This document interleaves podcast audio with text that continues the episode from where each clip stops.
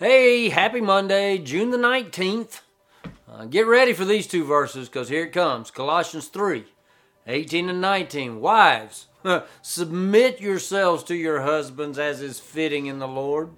Husbands, love your wives and don't be bitter toward them.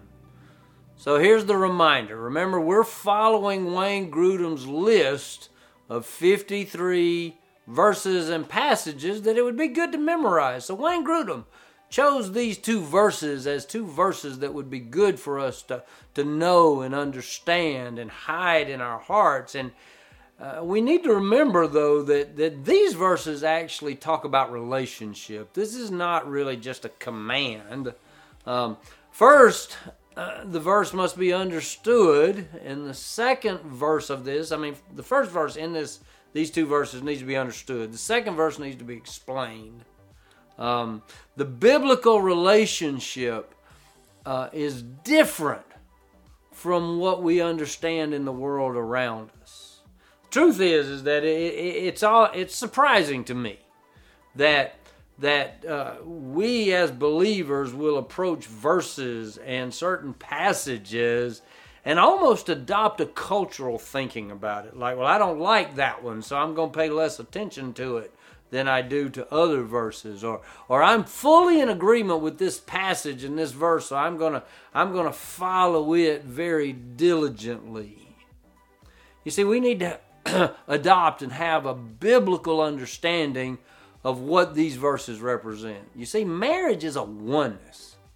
These are not verses that talk about a ruling, domineering command.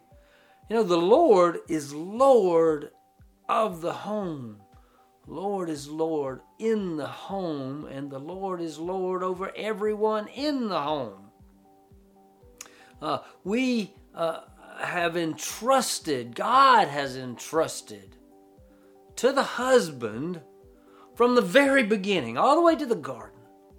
It's been entrusted to the husband to care, to care for his home, God's creation, the garden.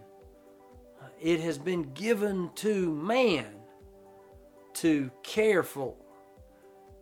Now, I will admit, we can't avoid that two word little statement in there wives, submit. But we can ask in what way? In what ways? See, I believe there's a biblical doctrine of male headship.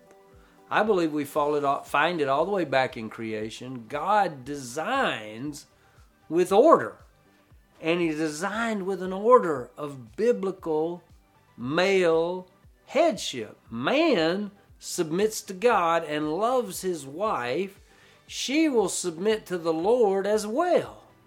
But in our culture, in our society, we see this individualism rise up.